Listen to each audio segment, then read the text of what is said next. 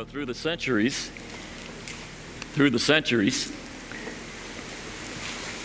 some of the most revered and priceless works of art have been focused on the events and the people in the Bible, most particularly on Jesus Christ. And um, one of my very favorite stories about art and about Jesus comes in a period of time where the greatest masters viewed their greatest works were related to Jesus Christ. And it brought out their highest and it, it brought out their, their very best, and they were honored to be able to do so. There was a, um, a sculptor who was quite well known in his day was very hesitant about taking on that assignment to make a sculpture of Christ. And he had some friends uh, and colleagues that really encouraged him to do that, but he felt he really felt unworthy to be able to do it. And uh, finally, he decided he would he'd make, make, make that effort. Worked on it for a long time. And uh, one of his best friends and, and colleagues, fellow sculptor, came in to preview the work. He viewed it, he walked around it, he looked at it carefully, and he, he, he was struck with this the awesome presence of something really great, which is what the, the image and the memory and the thought of Jesus really has, has elicited for us and people throughout the centuries.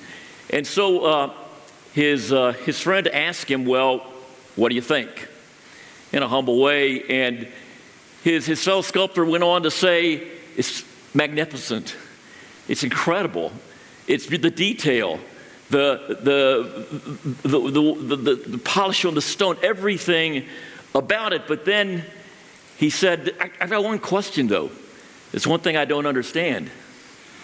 You can't see the face of Jesus because the sculptor had, uh, had made this image where Jesus had his head bowed sort of between his arms and his hands, and his, uh, his friend said to him, No, you, you can see the face of Jesus, but to see his face, you must get on your knees. And that master captured in his art what every human being, all of us included in this room, need to capture as well. To truly see Jesus, to have eyes that see, we have to humble ourselves, bow down, and be on our knees. Humble yourself in the sight of the Lord.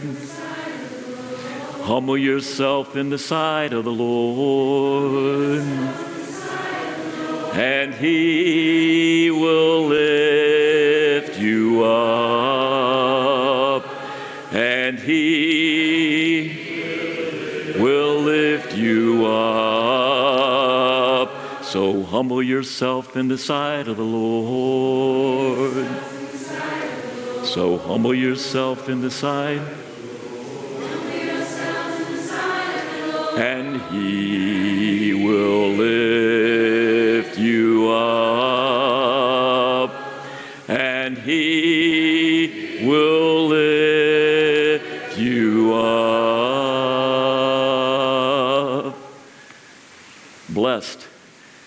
poor in spirit, for theirs is the kingdom of heaven. Blessed are those who mourn, for they shall be comforted. Blessed are the meek, for they shall inherit the earth. Blessed are those who hunger and thirst after righteousness, for they shall be satisfied. Blessed are the merciful, for they shall obtain mercy. Blessed are the pure in heart, for they shall see God. Blessed are the peacemakers, for they shall be called sons of God. Blessed are those who are persecuted for righteousness' sake, for theirs is the kingdom of heaven. Blessed are you when others insult you and persecute you and utter all kinds of false things against you on my behalf. Rejoice and be glad, for your reward is great in heaven. For so your uh, the prophets were treated before you. The Beatitudes, the Sermon on the Mount. We've been spending a lot of weeks in the Sermon on the Mount, haven't we? And we're going to continue. The focus, however, not on the words, but on the Savior, on Jesus Christ Himself. And whatever any of us at any moment in time are going through, to focus our Jesus, fix our eyes on Jesus, is always the answer. And it will keep us from growing weary or faint hearted, as the scriptures say. And it will keep us, you know, on point. And so we're hoping in our worship, and it just has been that way this morning. It seems every time we're together.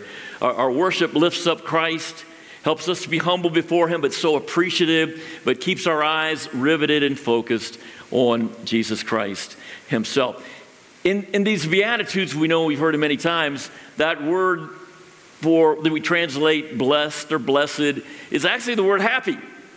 Because there are a lot of things about this life that truly bring joy and that truly bring happiness. God seems to mix joy and sorrow, and you got to have that joy deep down inside, like we sang about, you know, before. But, you know, uh, God brings special blessings in our life. Congratulations to the Browns, the ones I'm not related to who got married, you know, uh, yesterday. But I am, uh, I am related to this Brown. And uh, last, uh, yesterday, what a great joy for our family uh, to see uh, Kelly and I's son Ryan uh, engaged to Erica Fortina. It's exciting. And uh, I just want to thank Kelly and I want to thank so much the, the, the village, the community of faith that, that helped raise well both of these younger people. Both of, uh, both of them, their families, uh, became Christians in their younger years, their mom and dad, and did their best to raise them. Um, they're, they're wonderful disciples. My son, like me, has gone through a journey, and it hasn't been a straight up trajectory, but doing so well, and God has blessed them. And a special thanks, even though they're not here, uh, Ryan and Erica, and the Atkins and Reeses, who've been their counselors through this process, are in the East Cobb Sandy Springs House Church, you know, th- this morning. And so we'll miss them there, but uh, um, I invite you to rejoice with us and to rejoice with you because, we truly are a family. Um, however, as oh I did I forgot that was there. Greetings from the conference in Miami. Kelly and I were at. We were speaking there about the next generation, South America, Central America, uh, uh, the Caribbean. They were all there, and uh, their leaders, and they send greetings. And so, why don't you say how you doing? You know, great to know you guys, and uh, Actually, forgot I had that in there. Okay. Um, yes, Sermon on the Mount. It's true, isn't it? We must unlearn what we've learned. Honestly, for a lot of us, for decades, and, and we're swimming in this fish pond of, of a world that has a certain way of going about things, and Jesus turns them upside down, doesn't he? You know, once, uh, you know, once again, in art, I remember back in the late 80s, uh, Steve Johnson and E. Sherwin McIntosh, as artists, put together a, a, a, a beautiful look into the book of Acts as a musical that sort of helped it make it come more alive. Do you remember some of you? And you have these phrases that you'll always remember don't you dare! these moments like that. In more recent times, The Chosen.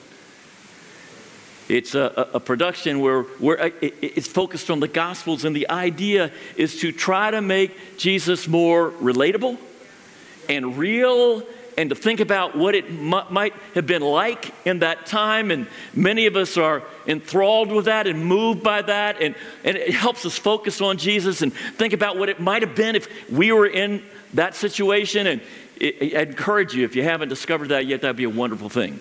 Uh, keep reading your Bible, very important, because whatever you're going through, you know, spending time in the scripture focusing in Jesus is really the answer.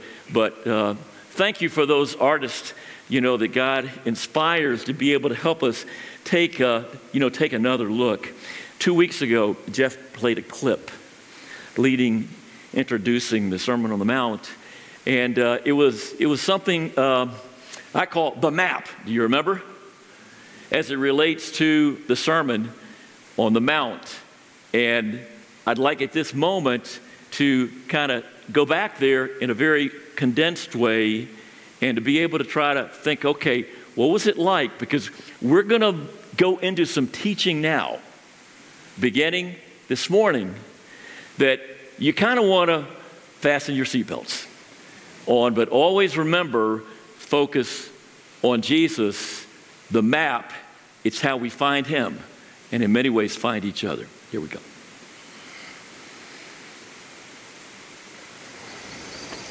Matthew. Bye bye. I've got it.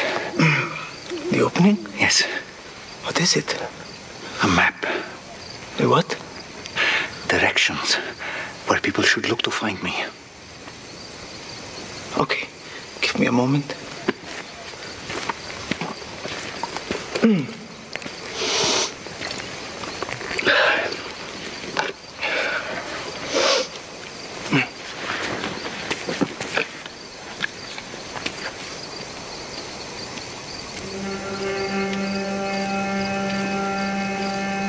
I'm ready.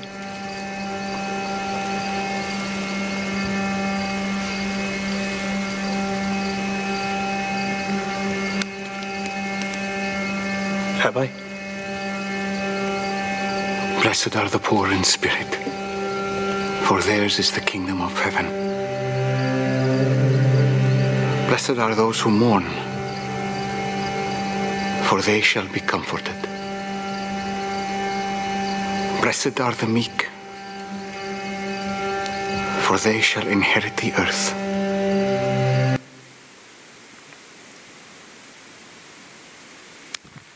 Time to open up the map. If you have a physical copy with you, or if you have it um, on your device, time to open up the map because, in so many ways, this is precisely, you know, accurate. The Sermon on the Mount, it's how you find Jesus, it's how you find his people, it's how you find truth. And it's inspiring and it's, it's very convicting. Jeff said a couple of times, I may even repeat it before we're done, that if in some time during this series you don't become quite uncomfortable, then probably you're not paying attention.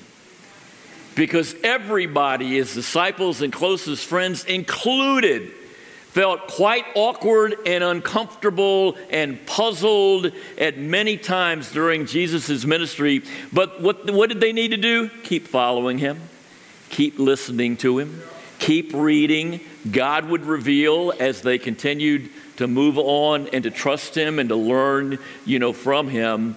I, uh, I'm, calling, um, let's see if we can go back one. Okay, uh, we're calling this particular part of, uh, of the series, Sermon on the Mount, Part 6. Okay, that's quite creative, isn't it? Um, Jesus, amen. Fulfillment and authority. Now, I think what's helpful for us, if you've got your Bible open, if you turn to the end of the Sermon on the Mount, at the end of chapter 7, okay, it's going to introduce us in a great way, and you're going to see this play out in the few verses I'm going to focus on today and then help us think about as a backdrop for our continued study. Look in, uh, in Matthew chapter 7 and verse 28. When Jesus had finished saying these things, the crowds were amazed at his teaching because he thought he taught as one who had authority and not as the teachers of the law. So there was definitely something about Jesus.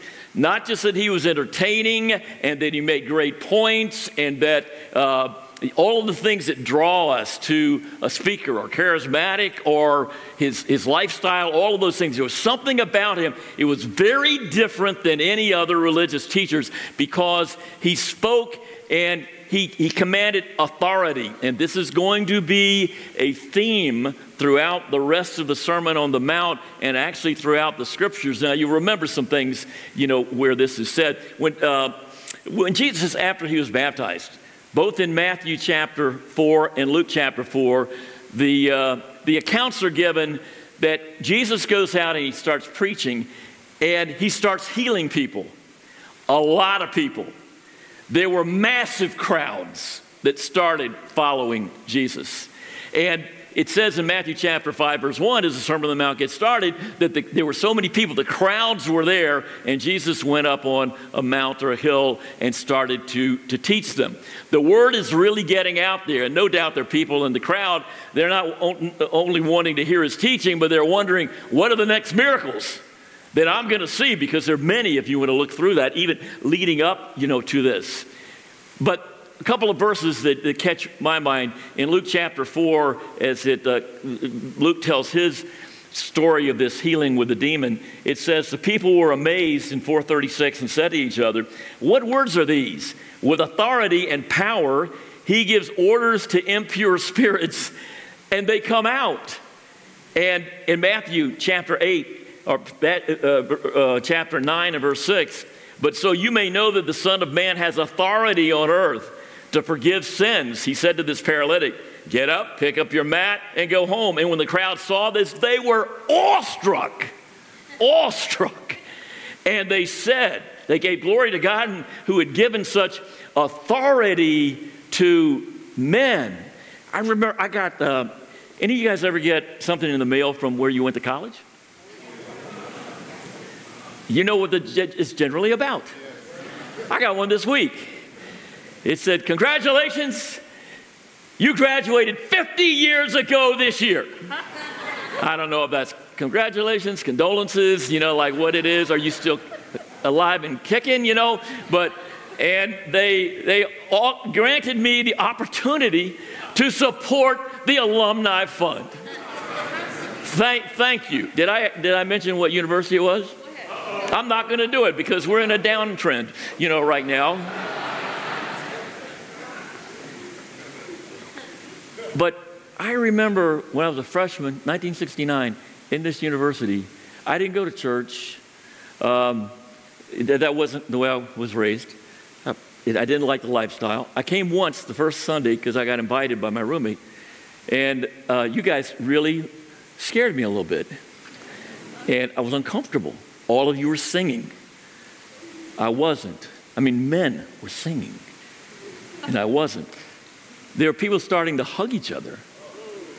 And it, it was, and, and there's some preaching that was very straightforward. In other words, not just telling stories. Although I thought that was a pretty good story at the beginning, but the whole sermon is not about a story. It, um, and, and so I never came back, I've mentioned this before, until the day after I got baptized because that's just part of it. It's like when you get married, you get the in laws, you know, and that sort of thing. You know, it comes with the package, okay? Whether you like church or not, Jesus loved the church, died for the church, calls it his bride. Okay, done. Okay, that settles it. I'm gonna, I'm gonna love the church and try to feed the sheep just like Jesus said. Love one another as I have loved, I have loved you. But what did it for me? Had no inkling of wanting that lifestyle or to be religious, or much less have to go out and talk to other people about God. But they got me, the guys in my dorm got me reading the Bible.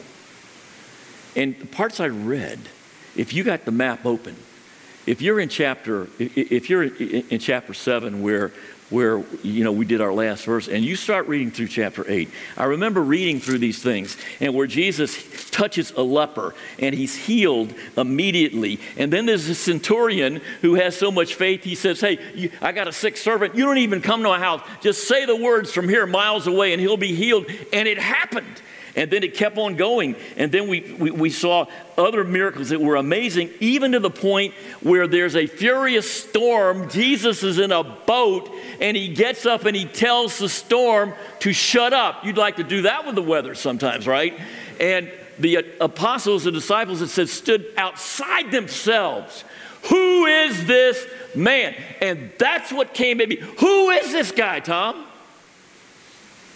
He's the only person on earth who is worth listening to and following to, even though he challenges me and my attitudes and my heart and my priorities and all those other things, my morals to the core.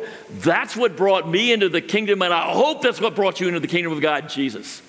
Because it is the thing that keeps you there.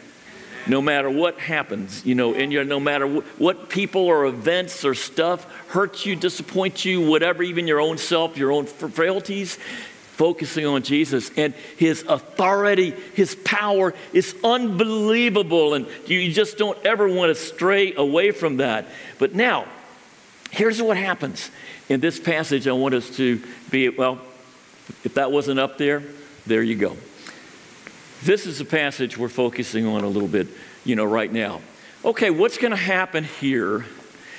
Um, you, got to have the map open here, and um, you, uh, I think you got to get ready to, to put on your seatbelt, okay?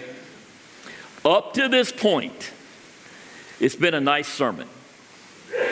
It really has. It's some curious things that are said, there's some meaningful things that are said. Be the light, be the salt Uh, you know, the, the blessed are the mourn, they're going to be comforted. I mean, these are things any probably teacher or rabbi could have said.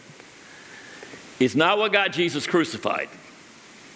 He didn't get crucified for saying, consider the lilies of the field, which you'll get to a little bit later on. But because of some of the things he's going to start articulating that will challenge his hearers, religious and otherwise, and will challenge us to the core if indeed we're listening. Let's read this together in verse 17. Don't think I have come to abolish the law and the prophets. I've not come to abolish them, but to fulfill them. For truly I say to you, until heaven and earth passes away, not an iota, not a dot will pass from the law until all is accomplished. Therefore, whoever relaxes one of the least of these commandments and teaches others to do the same will be called least in the kingdom of heaven. For I tell you, unless your righteousness exceeds that of the scribes and the Pharisees, you will never enter the kingdom of God. Now, I'm very, I, I'm, I'm very certain that there were a lot of people listening to that that were very puzzled in what is he talking about particularly as he moves on. And if, if, if, you're a Jewish audience and you're listening to all of this, it can be a little confusing. Now, here's the thing that we all need to do and they needed to do just keep following Jesus, keep listening to him. You'll uh, understand it as you go along. But he's here to fulfill all of these things in the Old Testament and that these folks had believed and raised with their entire life. Here's, um, here's something you got to be able to think about. Up to this point, you know, when Jesus began his public ministry and the, cloud, the crowd started pouring in and miracles were happening and people were, you know, his reputation was growing, his influence and popularity, it's, it's growing. But he's going to correct here a fundamental misunderstanding and then he's going to basically blow our minds. Here's the understanding, or the misunderstanding, that some apparently were feeling that Jesus, uh, Jesus makes it really clear I didn't come to abolish the law and the prophets. He says, he says that explicitly. He's actually going to live them out perfectly for all the world to see. But now, scholars and people that study this, and I will tell you, this is a passage, it, it, it is worthy of you studying. You got to dig it, spend some time with this. There are many different thoughts about what he was saying or maybe not saying or what the people were hearing. It's, uh, it, it's really worthwhile. You're going to see some interesting things, you know, that are there. Jesus didn't go into all of that at that moment. He kept going, but we need to dig in a little bit. But apparently, scholars and others suggest that the background was that people were comparing Jesus' revolutionary life and his message, and they're comparing it with the scribes and the Pharisees, who were their leaders. And critics were charging that Jesus was abandoning the high standards of the Old Testament law which the scribes and the Pharisees obviously stood so firmly with. And we, we, we, we understand this accusation because Jesus has some things where he has some flexibility on how they understood the Sabbath and some of those traditions related to that. He, uh, he, he frequently spent time with tax collectors and sinners and uh, outcasts and those who were considered unclean. He was just very different. The, the, the thoughts going around well, is, is he really respecting the law, the Old Testament? In this passage, Jesus stresses, very strong language, by the way, that the divine authority of the Old Testament law as the Word of God, it, it will stand. It will stand until heaven and earth pass away, but until all is accomplished. And then he points to the consequences on people who relax the commandments or ignore them or teach other people to ignore this. The idea, though, is Jesus' message He's not trying to overthrow the Old Testament, but he's here to fulfill it. It's going to be fulfilled in him. You're not going to understand it in that 30 seconds that he says those words, but when you follow him and continue along, and then for us, as we read through the entire Gospels and to the teachings to the young churches there in the epistles, it starts coming together exactly how all of this, you know, works. And um, you just got to keep on reading in these kinds of things. But I think we want to think about this for a minute. Uh, what Jesus is actually doing, he, he's bringing in himself the entirety of the scriptures to their appointed goal. And it's to him. And it's more than just some prophecies that said this and that is going to happen to, to uh, the Messiah. All of the law, all of the Old Testament is fulfilled in him and his life and his, his mission. And so he gets rid of these extremes. One, that we ditch the Old Testament. There's certain megachurches, even in this area, that kind of, kind of, you know, really put the Old Testament kind of in the back drawer. Not really all that important. That's really not where Jesus is going with this at all.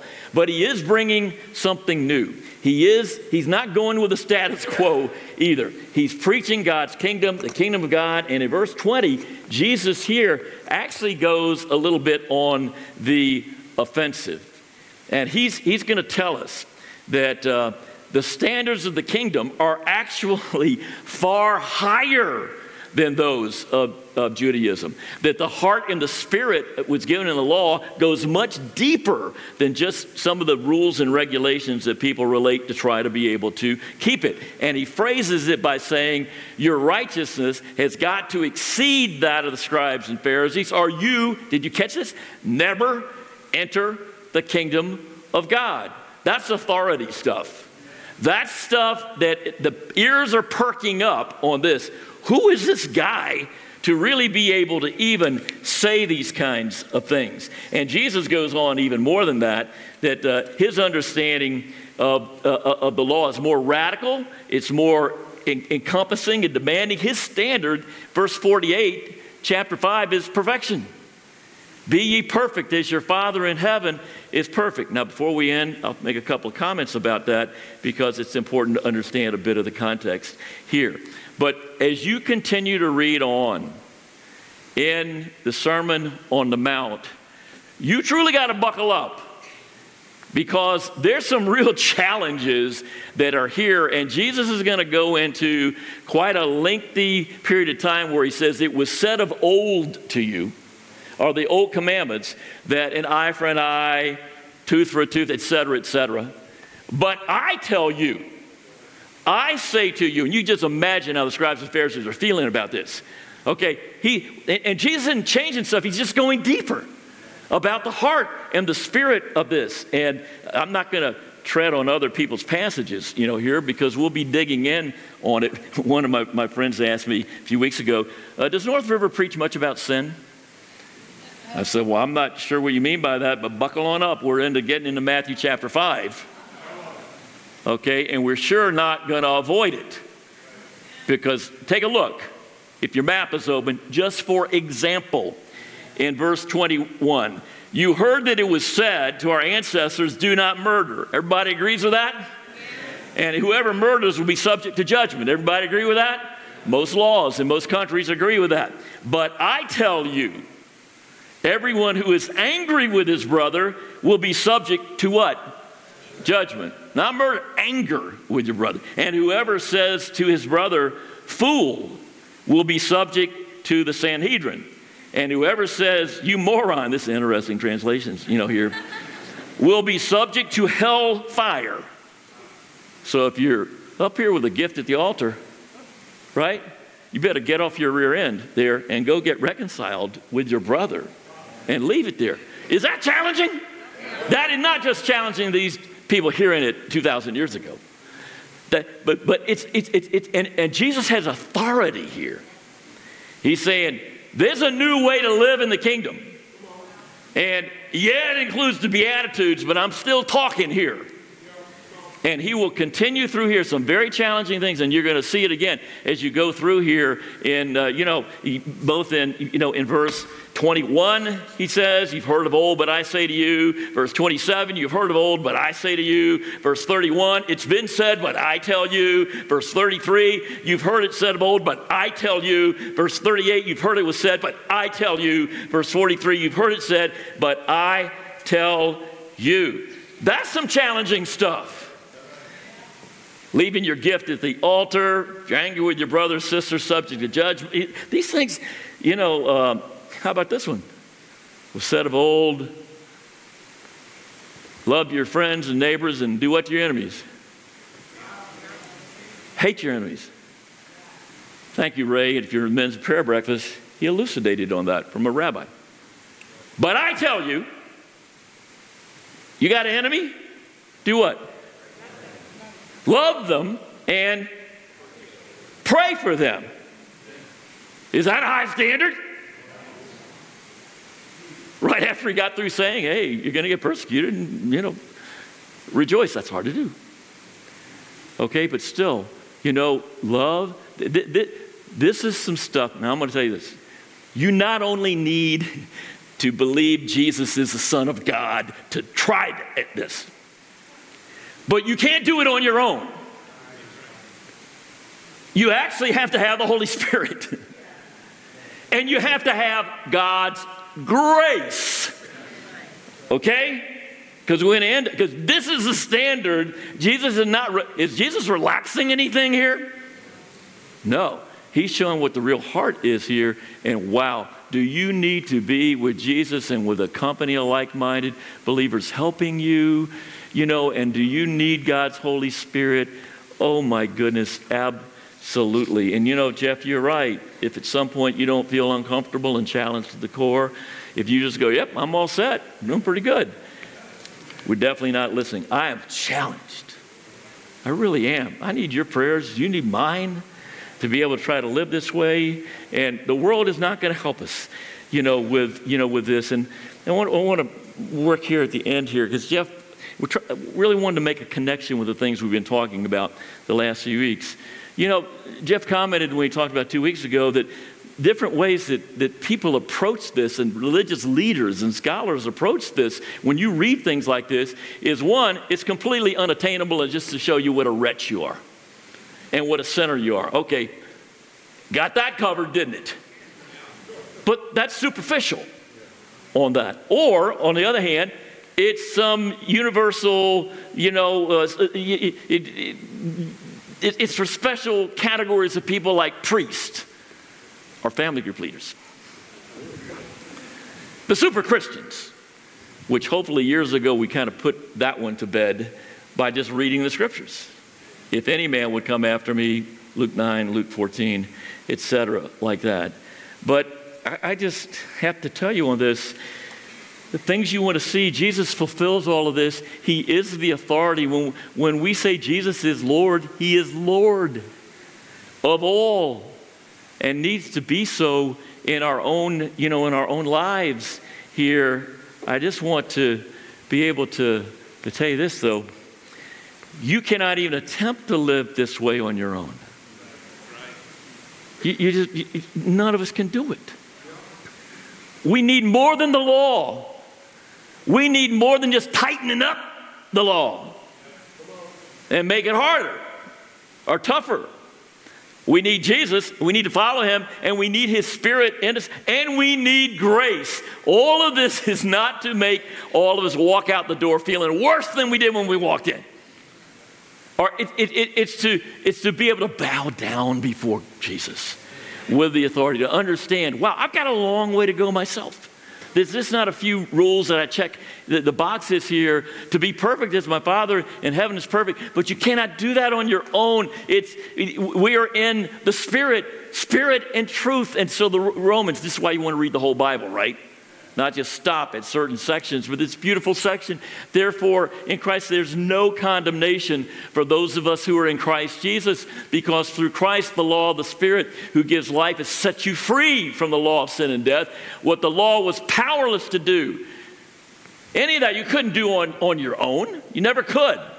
Powerless to do because it was weakened by the flesh. God sent his own Son in the likeness in, in order that the righteous requirement of the law might be fully met in us who live not according to the flesh, but according to the Spirit.